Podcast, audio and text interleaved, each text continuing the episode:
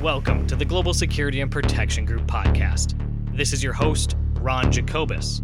We hope you enjoy these conversations on executive protection and security management as we meet with security practitioners and industry thought leaders. All right, everybody, welcome to episode number five of the Global Security and Protection Group podcast. This is your host, Ron Jacobus, and joining me today is Bryan Flannery, a protective security practitioner and thought leader Bryan is the president of Foresight Security Consulting, where he brings a holistic approach to security and safety developed over 22 years of protective security and security management experience. Bryan has served in the military, law enforcement, and as a consultant for state and federal government agencies, corporate clients, schools, and houses of worship. Bryan's unique approach is gained through a vast experience in risk mitigation, personal safety, security vulnerability assessments, and in developing threat assessment and management systems. He has consulted on thousands and case managed hundreds of threat assessments, leading to the development of management strategies and safety planning for his clients. He has organized protective details and security strategies for judges, celebrities, and an array of political leaders. In addition to his practitioner background, Bryan is also a dynamic speaker who has presented to national audiences in personal safety and security, threat assessments, and targeted violence detection and response. Bryan is an 18 year member of the Association of Threat Assessment Professionals, also known by its acronym ATAP, and currently serves as the president of the board of the Northwest chapter. He is a recipient of the Medal of Valor from both Oregon State Sheriff's Association and Marion County Sheriff's Office. Recently, Bryan received one of Ontic's 2021 Protective Intelligence Honors Thought Leader Awards, a distinction also shared by episode 2's guest Aaron Arp. Bryan, it is such a pleasure to have you on the program today. I'm really looking forward to this bit of a deep dive into the topic of threat assessments and violence prevention, especially following the tragic school shooting in Uvalde, Texas, and the hospital shooting in Tulsa, Oklahoma, as well as the shooting in Buffalo, New York. I, I, feel like I can just go on and on with different examples of mass casualty violence incidents throughout the United States. And um, I think when I called you up, that's really what sadly makes this episode so relevant to the now. Yeah, Ron, thanks very much. Thanks for having me. Um, always excited to be on, talk to another practitioner, another person passionate about violence prevention. And you know, this is uh, this is a good opportunity. It'll be it's a it's a good platform for people to learn and listen, and um, you know, practitioners can help get guided to maybe some more resources and people who are just interested in learning more can um, hopefully find their way into maybe what they can do in, in their communities to kind of stem off this disease of violence that we're dealing with. Absolutely and, and i've been looking at ways to bring you on the podcast here for a number of months and unfortunately, the shooting in Texas happened, and we linked up. And, and I, I said, you know what, this is the time to have you on. Um, it's in our kind of conversations day to day in the practitioner field, but it's not always on the American public's mind. And uh, I think right now it's uh, first and foremost. So I, I, I'm really happy to have you on today. Thanks, man. Yeah, the, you know, it's crazy, right? Like you said, we were figuring out you were trying to figure out how to get nexus to like have this conversation what's the conversation look like and, and what makes sense and then it takes something so tragic like the school shooting or the the shooting in Buffalo and and the stuff that we're seeing and these these increases to where it's like man okay we we really need to do this now. And it's the sad world about security too you know? I mean a lot a lot of people a lot of clients like their their budgets really don't reflect their desire to do a, lot of improvements and stuff like that via security um, until something tragic happens. And so we're we're really glad to be on here, really glad to be talking about it. And, and more importantly, just really glad that while these tragic events happen and they're so hard to understand and digest that that it does in fact push the gas pedal on people moving into prevention into their organizations and i've been standing on a soapbox screaming about threat assessment for the last 20 years and if we can get that moving that's i mean that's how we're going to do it you know that's how we're going to change the world Absolutely. And, and like you said, you've been on the soapbox for, for 20 some years. And I want to build a little bit of context for those listening um, who haven't had a chance to meet you or don't really know your background. And you joined the US Air Force. When you were there, you were part of the security police conducting infrastructure security assessments for priority A resources. And after that, you went into law enforcement and gained a really solid protective security background. And I'd love for you to fill that in. I know I got to cherry pick your bio there. You've done a lot of interesting things over the last two decades. So go ahead and fill that gap in. You know, thanks for reminding me about the time frame and how long ago it was that I was in the military. That was uh, reminds me I'm getting pretty old. but you know, what's interesting about that, like you said, you know, I did infrastructure security assessments, and what's really funny is I joined the military, and you know, I was doing nuclear missile security in Montana uh, as a security forces operator back then. And your bosses don't really like when a 20 year old or 21 year old kid was like, you know, if I was going to attack this site, this is the stuff I would do. And so they're like, oh, really?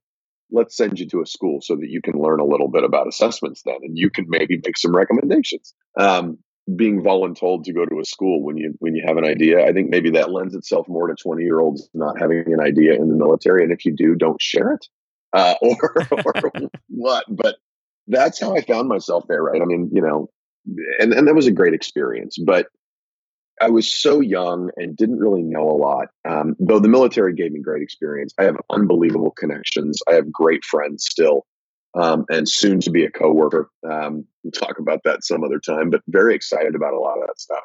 But yeah, I got into the military. The whole the whole reason I went into the Air Force was because my dad was a cop in Southern California, and all I wanted to be when I grew up was in law enforcement. Wanted to be a cop. Somehow I wound up in Oregon, and you know, it's one. It's just a. It's a weird story how I get there, but I moved to Oregon in 1999 and immediately applied with the sheriff's office here. Well, I applied with three or four agencies, but the first one to call was Marion County down in Salem, Oregon. Um, and so I was a, you know, I was a patrol officer in 2000. I got on and I was working patrol the first three years. Uh, I was involved in a pretty traumatic incident um, my my third year, and I really wanted a break from patrol. Just decided, you know, I, I need to take a break. I don't really want to want to get involved in another incident like that. Time to time to step out for a bit. And there was a position open in the schools. Um, and so I became a school resource officer uh, at the end of 03, transitioning into 04 midway through the school year. And, you know, that's great, right? Like the school resource officer job was awesome. I loved that I was young. I was fired up. I was excited to meet kids and I loved uh, loved the opportunity there. But the what ended up happening, like the thing that changed my life, really, and I I don't overstate that. The thing that happened when I joined the schools was that I was so so so fortunate um, to be a part of the Salem Keizer Threat Management Team, the student threat assessment team in Salem Keizer, Oregon. At the time, still is really, but at the time was the preeminent student threat assessment team in the country. This is one of the first multidisciplinary community based teams in the nation to be doing this work founded in 1999. And at the time, John Van Dreal, who was a Salem Keizer school psychologist at the time, kind of took me under his wing. And, um, you know, Dave Okada, who is now the national president of ATAP, right? Like he was on that team as well. And so I got to to join with these guys and work student threat assessment cases. Like when you read the bio, you read my bio a minute ago and I, I laughed. It sounds crazy when you say he's consulted on thousands of cases. But we were at the time when student threat assessment was at its height in the Salem Keizer School District, and we were staffing 100 to 150 cases a year. Wow. And I was on that team in whether the student team or the adult team for like 15 or 20 years. So you do the math and it's like, wow, right? I was on the team 15 years. And then from there, the private stuff that we're doing now. But it's just, it's crazy to think that that's the amount of threat assessment cases. And people, I, I don't know, like when you say that number, if really it conveys the idea that they're not all these crazy exceptional cases where every one of these kids or every one of these people that we're working with are moving towards a targeted act of violence. They are, however, involved in a situation of concern or displaying behaviors of concern that rise to the level of a community based team that can provide resource. And so, you know, it's a big number, but all that is is practice on how to navigate relationship, how to leverage your community resources, how to push those around into places where they're providing, you know, services to these kids in need. And really that's what it is, right? So I was in the schools, you know, I'm backing up. I don't want to get too far ahead of myself here, but like I was in the schools for six years. And then in 2009, uh, my rotation had come up. And so I thought I was going back to patrol. You know, I was getting ready to bid a patrol shift. And a lieutenant that I worked for that that uh, I really admired is a, another a great mentor of mine came to me and said, "Listen, we've got this position at the courts, uh, and we'd like you to come down and work at the courts." And so, um, the Marion County Circuit Court, you know, it's the county seat and the state capital there. So we ran all the high risk trials, all the prisoner transports, but they really were integrated into the adult threat assessment team. And so all I wanted to do was stand threat assessment. So that's that was it. I said, fine, if I can stay in threat assessment, that's what I want to do. And so I went downtown and I ran, you know, with these guys doing courts and we were doing protection of judges and all of the threats to them, plus physical security at the courts. And that's the part that's like, I never really was into physical security. That wasn't something that I was like, oh man, I, I just really want to learn about cameras and access control and door alarms. But it was a byproduct of staying in threat assessment when I was at the, the courts. So I worked in the courts for a few years. And then in 2012, mm-hmm. Oregon uh, decided to build a marshal's office. So they passed legislation to create a judicial marshal's office inside the judicial branch of government. So it was a law enforcement unit inside the judicial branch of government.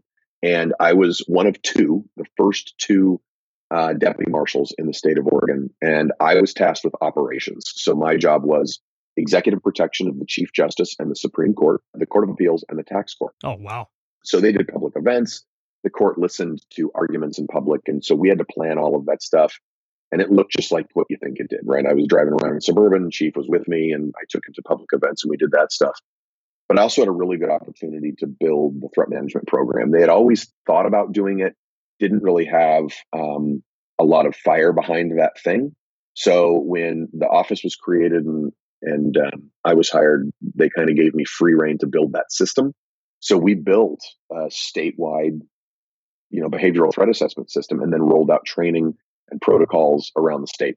And that is currently being run by my old partner. And I mean, they're just doing a fantastic job. And and really, I don't know what it was, craziness maybe. At, uh, in 2018, with two little kids and a house payment, I thought, you know, the threat assessment thing really is amazing, but why isn't it happening more in the private space?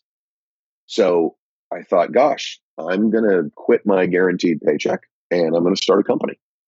Thank God my wife has a good job with good medical benefits because it, she was supportive and allowed me to do that. Um, and so we've been doing that ever since. That was in 2018. Foresight's now four years old. Um, we're growing like crazy and we're doing great work with great clients and uh, we're just you know we're we're really happy to be in the space um, yeah and and and really be able to provide training and that community based resource stuff like we talked about um, in a little broader sense right i'm not i'm not bound by I'm sorry, this is the government. You can't talk to this organization. You can't do this. Now we can we can navigate it however we want, which is great. I think that's so important. Um, and you've had such a background um, that led to this point, the jump into the private sector, and certainly Richard, our CEO, we both spent a lot of time um, in and around the government sector. And you're right, there are limitations that you have in that space. Right. The two of us met when I was on the receiving end as a staffer of death threats. And the first time we met, he was doing the threat assessment for our boss, a state senator, and uh, the rest of our office. Again, the threat assessment space is an interesting place. Right now,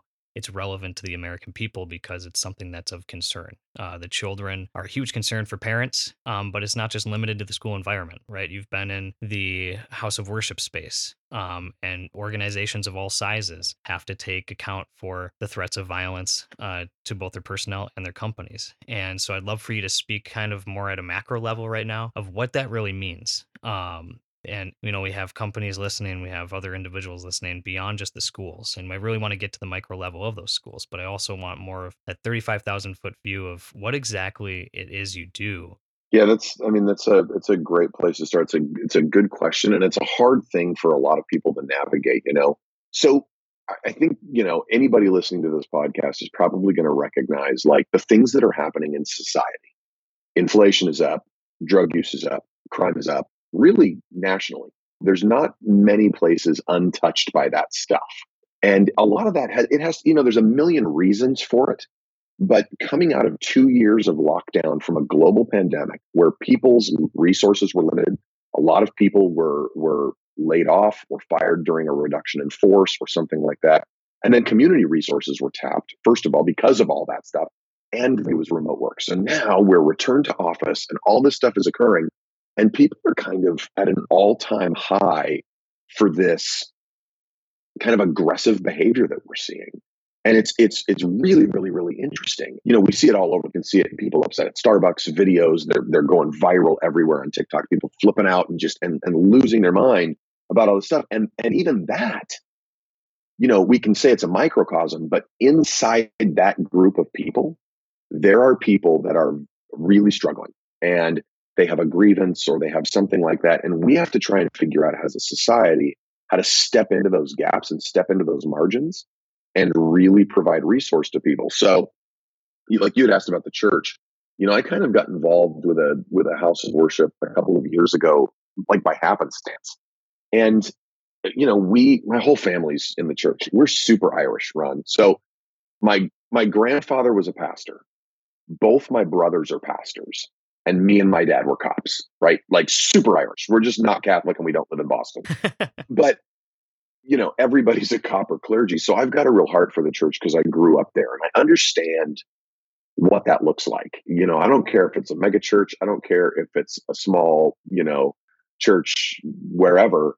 Like a lot of the problems are the same, you know, how the lead pastor is, what the worship pastor is like, and how they all interact and and the dynamics of of you know how that body works um, is something I'm pretty familiar with. And certainly, you know, all different houses of worship have their nuances and stuff like that. But but navigating that culture is important.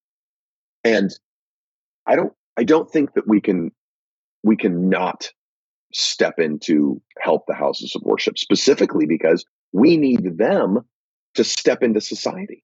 We need them to step into the margins. We need them to to use their resources to to help those people that are living in the gaps of society.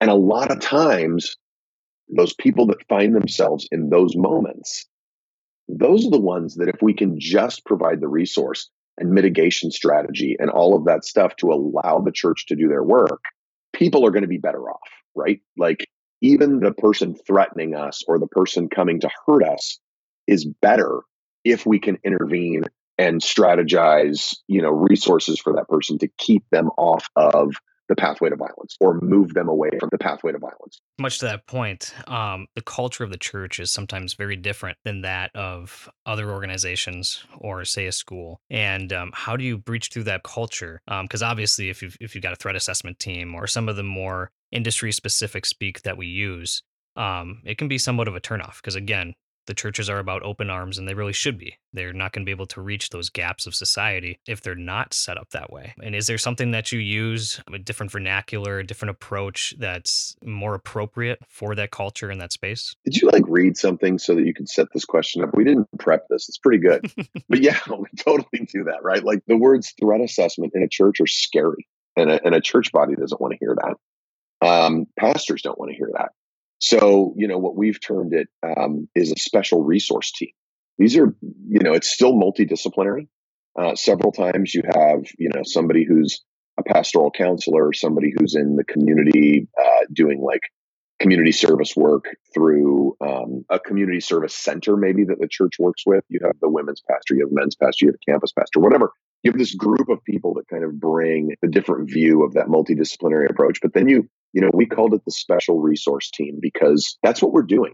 We're being creative with our resources to provide in these moments better pastoral care for the church body. And it's great. The hard part is um, it takes time, it takes dedication, it takes discipline, it takes intentionality. And um, it's hard in the church to, I think that's one of the biggest hurdles is to get buy-in long term. There is there's a heart for it, there's a want for it. You know, when you say it's different from doing it in corporations and doing it in schools, that's absolutely true. The principles are the same everywhere. Right? The principles of behavioral threat assessment and management are the same everywhere. How they are navigated in different organizations is the magic, right? Like learning the culture of the place you're working with and then trying to bring them along to do this work is the important part. You know, what's interesting is a lot of corporations will say stuff like, this guy's scary. We can't keep him. We want to fire him and all of that stuff. And sometimes you have to say goodbye to employees. They need to be terminated. But, you know, how do we do that? How do we say goodbye? What kind of soft landing package is there? I mean, it's like in it's like in law enforcement, right? You sell tickets. If you had to write a ticket, which anybody that worked with me previously would tell you I was terrible at this because I hated writing tickets. You know, it's that whole conversation around, you know, they let you do this. And I was like, yeah, I don't care. I hate it. But so you got to write a few, right? You, you, you don't want your bosses yelling at you. So I would write tickets occasionally, but even the ones that I would write, it's always like it's this sales pitch. You're not just cutting somebody paper and and talking down to them and doing this thing. You actually want to educate through the citation so that they, at the end they're like, I know, I'm really sorry, right? Thank you for calling my attention to this thing. So that's you really want this buy-in with behavioral threat assessment to a place where when we're saying goodbye to an employee or we're, we're having to terminate somebody, we really want to set them up for success long term, even if it's not with us, right? So the same thing is true in the church. The difference there, though, is because of their calling and because of their want, they actually love these people, right? Like with the heart that they believe, right? they they believe that they have the heart of their creator mm-hmm. so they actually love the people we're talking about so it's not this is why I've, I've always said doing behavioral threat assessment in a church is one of my favorite places to do it it's scary and it's hard and it's sticky and it's it's difficult and every single person at the table only wants nothing but the best for this entire person's life no matter how vulgar no matter how angry they are that is different when that person presents scary at a school or at a, at a, at a job site. Then they're just like, dude, get away, get rid of this problem because they're scary. And so, really navigating that is difficult. And so, you know, we really have to learn. Um, we have to learn our clients' cultures, whether it's a church, whether it's a corporation or a media organization or mm-hmm. any of the number of places we work with. We have to learn what their culture is, and then we build to that. There is not a one size fits all security sticker. There's not a one size fits all threat assessment sticker. And a lot of places have been doing it that way for a long time. And I think the world is starting to go, wait a minute, like that's not that's not real, right? Like, well, you need cameras and access control. Sure, you do. But you also need behavioral threat assessment. You also need mental health help in the community. You also, also, also, also, right? There's, it's not one thing, it's 20. And so really trying to figure that out and then build to those places is is so much fun. And what's successful, I think. Man, I totally agree with you there, Bryan. Um, it really isn't just going to be about finding this one solution that's going to serve as a proverbial silver bullet. Um, it's going to be more about, like you've said, building a program around this issue. Now, I'd like us to dig in a little on this so called pathway to violence. You've discussed it before elsewhere at speaking engagements and on other podcasts, but for those who are new to this topic or are listening to you for the first time, I'd like to provide a deeper understanding because if we get to the day where an individual has decided to commit an act of violence, we're just too late. Once they have made that decision, they're going to act. And on that day, the physical security apparatus is at its best going to contain or delay them until they're met by an interdiction element, whether it's law enforcement or otherwise. Or at worst, it's going to have little to no effect in slowing or stopping their attack. So, really, what becomes incredibly important and what you've focused on over the last few decades is the preventative side of violence, or the left of bang, as they say in the military and in law enforcement circles. So, expanding on the houses of worship, which you've described as just this very unique culture, I'd like to jump over to the school environment, which, as stated earlier, is really the relevancy in now, as parents, at the end of the day, are really just concerned about the safety of their kids. And like the church, these schools lend their own unique culture, where on top of that, it's this patchwork across the country, as there's some schools and school districts who are very engaged with their law enforcement partners, much like you were during your school resource days. And then there's others who don't want any law enforcement contact with their students. And whether or not that's correct is a debate that uh, you can have separately with people um, outside of this discussion. But regardless of those two extremes, um, we still have to figure out how to address and prevent that pathway to violence. So, from your perspective, as a practitioner, How have you been able to do this in a school setting effectively? It's yeah. I mean, man, what a what a honor and a, a terrible burden um, that that threat assessors and the prevention people have. You know, I think the thing that's crazy to think about is this idea that prevention is not really quantifiable. Can't say this thing, this thing, and this thing caused this mass attack to not occur. Right? We don't know really i mean we can we can think that that's what we do. We believe that that's what we do. Threat assessment people we would say absolutely these are the things that keep people from doing this stuff or at least identify when people are on that pathway. But you know the prevention piece for me was the game changer. Um, you, when you work patrol you know i'm going back to like my school resource officers days when i learned about not just threat assessment but the salem keizer model of student threat assessment and, and kind of how that foundation was poured for me. I, you know, first spent my first three, four years every Friday night. I'm arresting the same guy for the same thing on the same corner, and it's never going to change until he dies. That's always going to happen. That guy is there. Yep.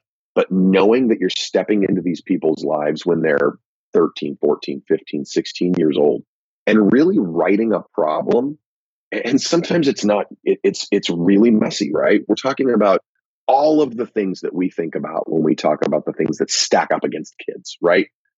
Sexual assault, uh, home life, all of this stuff that can that can affect how they are engaging in schools and stuff like that.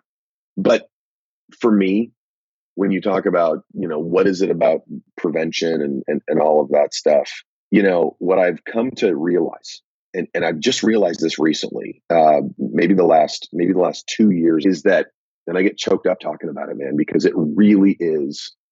It's how you change the world from our, our aspect, right? Everybody has their why. You talked about, you know, the kids across the country. I have two kids, right? I have a ten year old and a seven year old who go to elementary school and they have to do lockdown drills. They hide in their classroom with their lights off because people go to schools and they they hurt our kids and they hurt our teachers.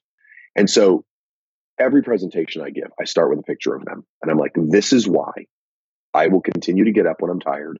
And I will stand up here and I will say this stuff until I am blue in the face and hoarse and can't talk because we have to do better at changing the world for these kids.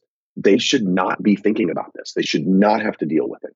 And so, you know, again, it's not one thing, it's 10, right? Like the no gun signs and the cameras and the access control, all that stuff, that's fine. But a lot of that is symptomatic of the disease, right? The disease is violence. Everything from there is a symptom.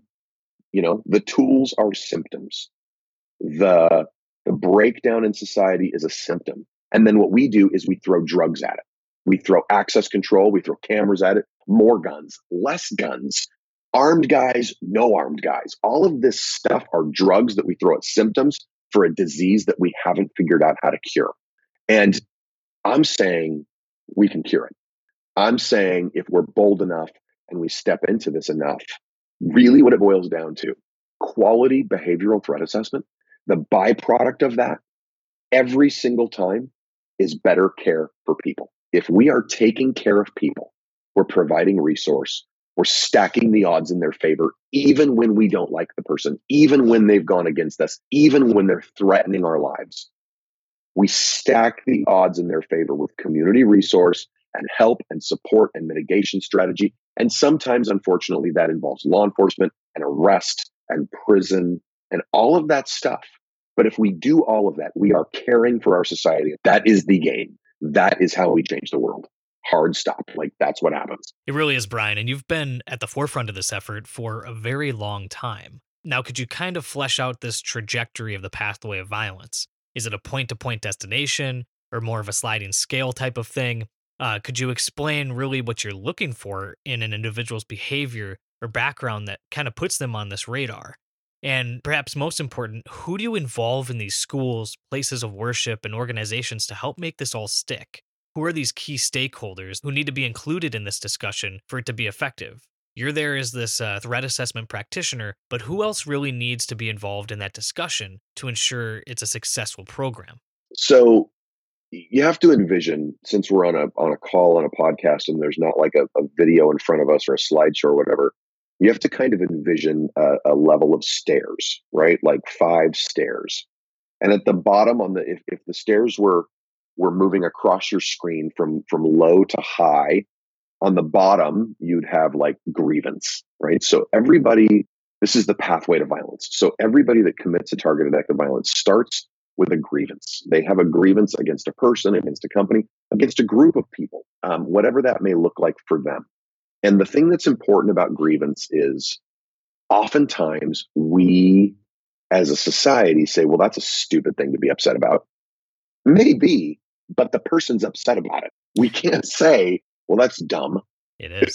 because it's real for them, right? You know, it, it's it's this whole, you know, part of that, like the one that for me, I, I try to tell people is like, we've seen this uprising in the incel movement, right? So these are guys that say they're involuntary celibate. They cannot have sex with girls. They cannot meet women. They cannot engage in these societal norms. And, you know, that's their grievance. And as a society, we look at that and we go, well, that's a dumb thing to kill people over. Well, maybe, but it's real for them.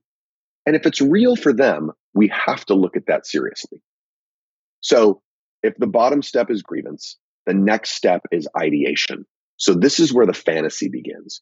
I'm so upset about whatever the thing is. How would I fix this? And, you know, that's where they start envisioning themselves powerful and infamous and all of this stuff that's occurring. That very quickly leads to planning and preparation. Now, planning and preparation is where the leakage is going to happen. That's where you're going to see the amassing of weapons. You're going to see them show up at the location and start taking pictures and writing anything or making phone calls trying to learn more about the client and actually being predatory. Right? That's the difference between like violence and aggression. Aggression is reactive and impulsive and has a very high affect. Violence and the planning and preparation towards violence is predatory and premeditated and has a very low act. It's really hard to see, but we can spot it. Meloy's done all the work in this that that informs kind of what we think about and and how we navigate this. So the thing that's hard for most organizations, whatever they are, church, school, corporation, whatever, the thing that's hard for them is recognizing that it's trying to undo the years of being told, oh, he must have snapped. Oh, he was crazy. Oh my gosh, like we never saw this coming. Only to find out three days later that we all saw it coming. There were signs and signals and flags all over the place but nobody really paid attention to it. So we say, well, they snapped. They must have been crazy because that makes us feel better. It also limits liability for corporations when they say it. Yep. Right? They're limiting liability. So back that off in a training and teach people they don't snap. In fact, there are people all over this world right now who are moving up and down this continuum, up and down this pathway. And very few of them will actually get to the final step, which is implementation of their plan. Very few will find will get there, but some will, and that's the ones we'll see. But those are the ones that are going to happen. Any of them that don't happen, either law enforcement got involved, the threat assessment team got involved, or the person just decided not to do it and they moved on with their life. And we may never know how many people are moving up and down that pathway. We certainly know the ones we miss. We certainly know the ones that complete their attack. Um, so when you're doing that, right, this stuff can't live in a vacuum. If the grievance is, I mean, whatever the grievance is, and somebody vocalizes it, man, I hate my job, blah, blah, blah, whatever. If a coworker hears that, most times there's a lot of like, yeah, well, John says that stuff all the time. It's probably not accurate. But there's one piece of the puzzle right there. When John does a shooting in four months, this coworker is going to say, "Yeah, I heard him say that he really hated his job four months ago. And I don't think anybody talked to him. I don't think there was a reporting mechanism in place, whatever. So you need to have line staff everywhere, whatever the organization, paying attention to behaviors of concern. They got to be trained on this. This should be part of annual training. Like, hey, here are all the things we want our workforce to be exhibiting. And when we see these behaviors of concern, know that we want to help as an organization. And so we want to step into these situations and really help them through it. Then you're going to need all levels of legal, HR, security, potentially facility facilities, depending on like how your security team functions, right? Uh, EH&S um, potentially, um, and then I'm always a big fan of having at least a high level decision maker on the team. Doesn't have to be the CEO or something like that, but somewhere near an executive suite or or really high in the organization because what they're going to oh and you need legal right so legal hr um, it has to be multidisciplinary if for no other reason than you have a bunch of people giving their perspective on the process and the and the problem and then the resources available because not one person will think of everything right? You, you need that shared liability. If one person holds it they own it. If five people own it and you're doing the right thing then at least you have some defensibility there if it ever goes bad. Um, but really then beyond that you got to have relationship with law enforcement. You got to have relationship with local mental health. Um, and that's kind of where we come in. So when an organization brings us in, our job is really as the consultant, not just to provide our subject matter expertise and, and the practitioner, um, the practitioner lens, but also leverage our network, right? I mean, if, if we need to call the VA and pass information to them because somebody happens to be, uh, you know, um, a client of the VA and then they're going through a hard time at work, we want to let the VA know. Now, the VA is not going to tell us anything, but this is the cool thing about threat assessment. Like, I don't need them to tell me information about the person, but I need them to hear me because it might affect how they're treating him. And if that's the case, that's another community based resource that's speaking into this person's life from a prevention standpoint. Man, Bryan, that's just also radically important. And like you said, it's about moving away from the mindset of, well, that person just snapped or they were just crazy because that kind of thinking doesn't solve anything. And it definitely doesn't prevent it from happening again with somebody else in the future. Now, Bryan, uh, before we continue on, I'd like to take a quick break to listen to a message from our episode sponsor, Safe Schools for Alex, a nonprofit that provides the most current school safety practices and resources to students, parents, school districts, and law enforcement so that all children can learn in a safe environment. It's a great organization, and to our audience, we'll be back with more with Bryan Flannery in just a moment. Today's episode is sponsored by Safe Schools for Alex, a 501c3 nonprofit organization determined to provide the most current school safety best practices and resources to students, parents, school districts, and law enforcement so that all children can learn in a safe environment. The organization was founded by Max Schachter, a national school safety advocate. His youngest son, Alex, was one of the 17 innocent victims murdered in the Parkland school shooting. In June 2019, Max's vision became a reality when President Trump created the Federal School Safety Clearinghouse inside the Department of Homeland Security. Safe Schools for Alex has developed several initiatives, including the Champions of Safety which aims to bring together school safety thought leaders, experts, and advocates in each of the 50 states for a common purpose of reducing violence in schools.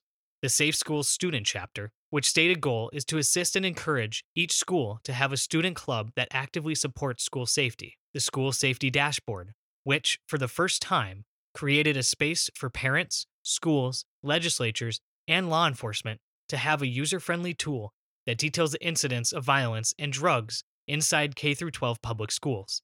This tool currently exists in Florida, Kentucky, Pennsylvania, New Hampshire, and Virginia. And finally, the Let the Music Play On initiative.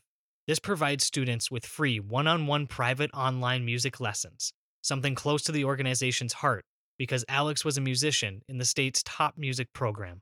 If you would like to learn more, donate, or get involved with the Safe Schools for Alex organization, please visit their website at safeschoolsforalex.org. Welcome back, everybody. Um, again, I'm here with Bryan Flannery, our guest today, and we are covering violence prevention and threat assessments um, in a wide scope today, covering schools, places of worship, organizations across the board. And um, and Bryan, I want to focus a little bit for the practitioners that are listening. We've done, we've done a lot on um, definitions and causes and some solutions, and I really want to uh, open it up and, and, give you the opportunity to talk about a training that you are hosting coming up in in August, and it's uh, the violence prevention through behavioral threat assessment, and this is geared towards other professionals and to build their threat assessment capabilities. So I just want to give you the floor for a couple minutes, talk about this incredibly important training that's coming up at the end of the summer. Yeah, thanks, Ron. Um, we're really excited about it. You know, we actually had this planned a couple of years ago, and it was like in March of 20. So you can imagine that didn't happen. It did Uh, not. we had to cancel. No, it did not.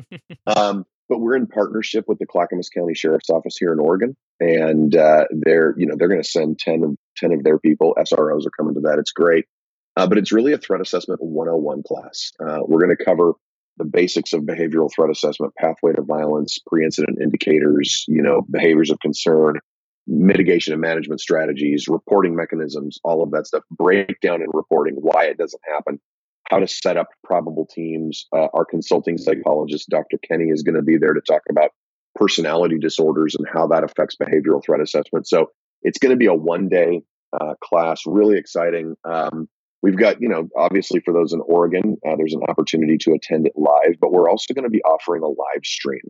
So, um, yeah, I mean, people can go to our website, which is foresight-sc.com. And through the resource and trainings tab, there's a, a registration link there. But it'll be a really good training, live streaming it um, as far and wide as we can. It'll be super, super exciting.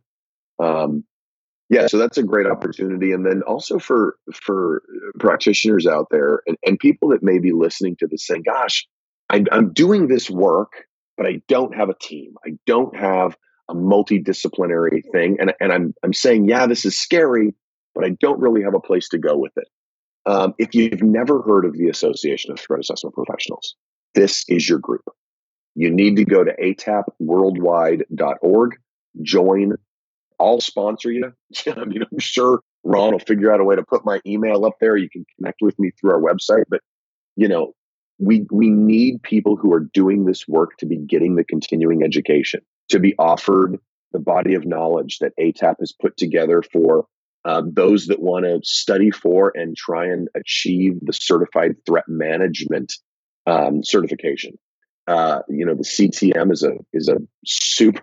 I'm not even a CTM. It's a difficult test. Uh, a lot of studying involved, but really the body of knowledge is second to none. It's incredible stuff. And this is the group of people that we, you know, we constantly are training. We're constantly bringing in speakers. Um, the national conference is fantastic. And it's a group of people that speak the same language when it comes to this stuff. So if I have a problem anywhere in the country, I can find an ATAP member and I'm going to be able to ask a question about what I'm doing, where it is, what's the local culture, how do I navigate this thing? And they're going to have their network of resources. So you're not limited just to your, you know, your your community, whatever that looks like. This is a much broader community, nationwide and even globally with the other taps, right? KTAP in Canada, um, EATAP in Europe, and you know, Asia Pacific and Africa, and all of these places have this, and and these people are all doing the same work, speaking the same language, and they're all multidisciplinary, right? It's made up of HR and legal and and corporate security and law enforcement and mental health practitioners and all of these people stepping into this work.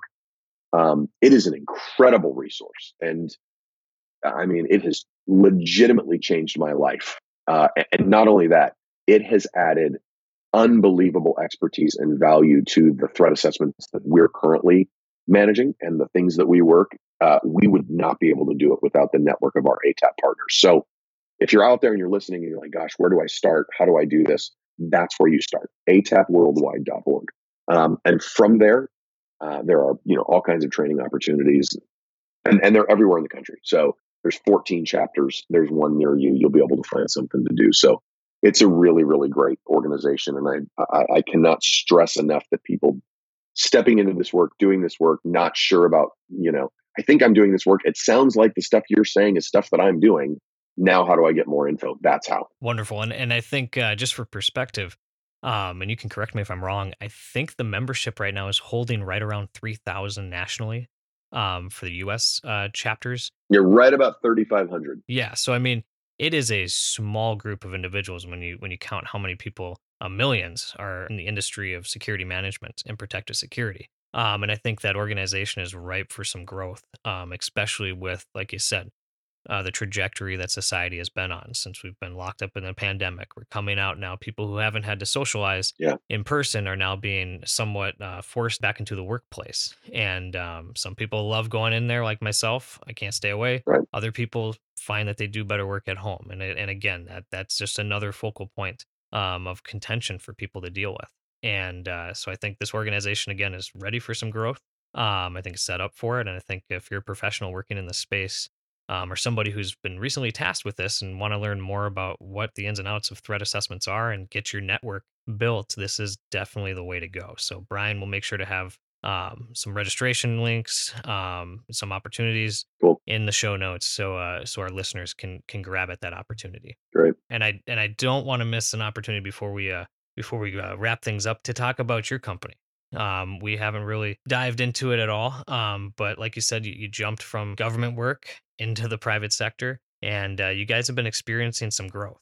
And it's been an interesting, volatile market. If if anybody's listened to the previous podcast episode where we talked about making that transition, and it can be a difficult thing, but fortunately, um, you have enough growth to where you're taking on more individuals. So I want to give you an opportunity to talk about some of the opportunities you have um, that may stick for somebody who's listening right now who found themselves unexpectedly in the job market, but would end up being a perfect fit for you and your team. And in addition, I'd love to hear a little bit more of what your team has done over these four years and the impact that they've had. I'm super proud of our of our team. Um, I'm super proud of of the work we're doing. Um, I'm super fortunate that kind of my right and left hand in this are uh, two of my best friends. Um, Eric Tonsfeld, who is our operations manager, uh, came to me. I don't know, 18, just over 18 months ago, uh, from a long history of investigations. And this guy, um, I remember, I remember when he joined us, was like, Bryan, I don't really know anything about security. And I said, Eric, you know everything that I can't teach you. I can teach you security, I can teach you threat assessment, but how to talk to people, how to care for people, how to step into their lives, that is something that is very difficult to find.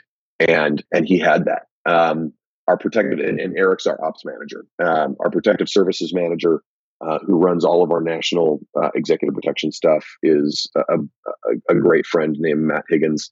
Um, Matt's got a long history in law enforcement and then into uh, the private world working for one of the big gigantic EP firms as a team lead uh, in the Bay Area for a while. Uh, so we're really, really fortunate there. And then the talent that we have been able to to pull from just in the last few months. I mean, you know, um, ex Secret Service agents, federal agents, guys that have left pretty massive executive protection gigs in the Bay Area.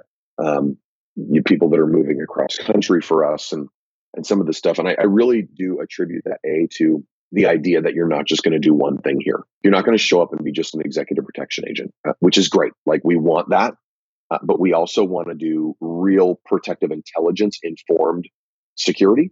So we we leverage all of the stuff we've been talking about to inform how we build teams, how we develop executive protection strategies, and and stuff like that. Um, you know, we we do have, like you said, a couple of opportunities. Um, I think again, if you go to our website, foresight-sc.com, we'll have uh, this week we're going to be posting uh, for two more executive protection agents. It's a it's a great opportunity. Uh, I, I, don't want to. I also don't want to downplay um, the the amazingness of the Northwest. I know that for those that might not live here, you've heard some stuff recently about the Northwest. You've heard some stuff about Portland. Um, there's it's been in the news once or twice, I think, in the last couple of years. A couple times. but it's great, right? It's it's it's slowly coming back, and Portland's a cool town. Um, it's it's a really great place to be. But uh, from a consulting standpoint, we're we're nationwide and we're doing work everywhere. And we're doing fun work. So yeah, we're always looking. We're always looking for good talent. I mean, we have we have these two jobs, but really, if the if the right fit was there, and we have a need for it, we're gonna we're gonna fill that. Um, because we're not to let stuff slip. But uh, yeah, we've built a great team, Ron. I'm, I, I couldn't be more proud. Uh, these guys are incredible. The work they do is, I mean, it's it's absolutely incredible. We're I'm impressed by it. I'm, I'm impressed by it daily. So it's really really fun uh, to have that have that company and have my friends and these guys that are that are around doing this work with us. So it's really really cool. And thanks for the opportunity to say something about it. I you know I, uh, I get almost for a little lost of words. It's like talking to another dad at a baseball game about how good your kid's doing in the outfield or something. I don't know. I'm kind of at a loss for words because it's pretty great. All that means is that you've hired the right people, and uh, the success of a company is is only guaranteed by its team, right? And um, if you're doing everything right um, to take care of, of your team, uh, they're going to do amazing things for you and we've had some shared experiences over on the side of the street as well. Um, that is wonderful. I, I, I thank you for taking the time to showcase um, the talent of your team. Again, um, the teams are what what what makes it come through. So I think that's wonderful. Again, and you're right. The Pacific Northwest is a beautiful place. Um, and my biases maybe just outside of Portland. Um, just it's its own it's its own bird. Um, but but definitely, um, I wouldn't want to dissuade anybody that's looking for work to check that off just because of of that environment. I think you guys are have a wonderful space up there, um, and you're doing some amazing things from some of the conversations we've had previous to this discussion tonight. Um, and on that note, I want uh, people to be able to find you before we we jet off and, and conclude. I want people to to be able to find Bryan Flannery, um, especially those who are in the threat assessment space and haven't had a chance to join ATAP or reach out to you. So where can you be found? Uh, yeah, that's awesome. Thanks. Um, I'm certainly on LinkedIn. Uh, it's Bryan with a Y. So um, I'm sure my name you'll you'll put it in the show notes or whatever. Or I guess it's like, hey, Bryan's the guy that talked on the podcast, probably in the title or something. Is that what you title it? Bryan's the guy that talked on the podcast. Bryan's the guy. That's what it's going to be titled. Probably, it's probably more creative than that, Ron. If I, if I know you at all yeah so uh, linkedin I'm, I'm, I'm on linkedin um, you can also like i said if you want to contact me or, or, if you have questions about atap or any of that um, you can always reach out through our website um, we've got a contact uh, card goes directly to me uh, service at foresight-sc.com is the email there or you can check out the website like i said at uh, foresight-sc.com and uh, yeah any questions you know to throw this out there i know that there's a lot of law enforcement right now that's out there looking at trying to transition. There's people that are moving from retirements or they're leaving their work. Uh, that's something I'm, I'm passionate about is kind of helping that transition happen. So I know you have an episode on it and stuff like that. Um, I might not be the fastest to respond, but I'm happy to answer questions as needed um, if people have those. So that's another place through the website you can reach out, and, and I'm happy to kind of get to those as I can. I would take that up um, definitely as an offer that you just threw out. Um, if you're listening today, um, go ahead and do that. He's opened the door. Uh, take full advantage of it. Well, you know, I really appreciate you having me on here, Ron. Nothing in this world outside of my wife and kids that I'm more passionate about than than this violence prevention through behavioral threat assessment. This idea that we can actually do it. Um, we just need more people to hear it. We need more people to jump on board because it's the it's the it's the magic, you know.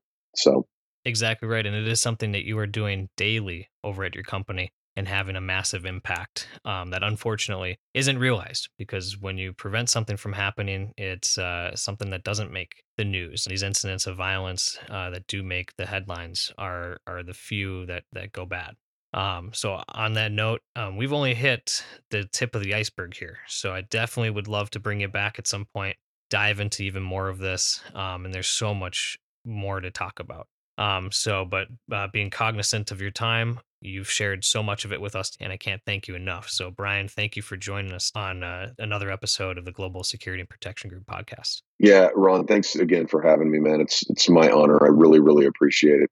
Um, really, I really appreciate the time. Thanks again. Once again, always. I'm looking forward to having you back in the future. And for those listening to this podcast, thank you for your continued support. And we hope you continue to enjoy the conversations on the Global Security and Protection Group podcast. Until next time, stay safe.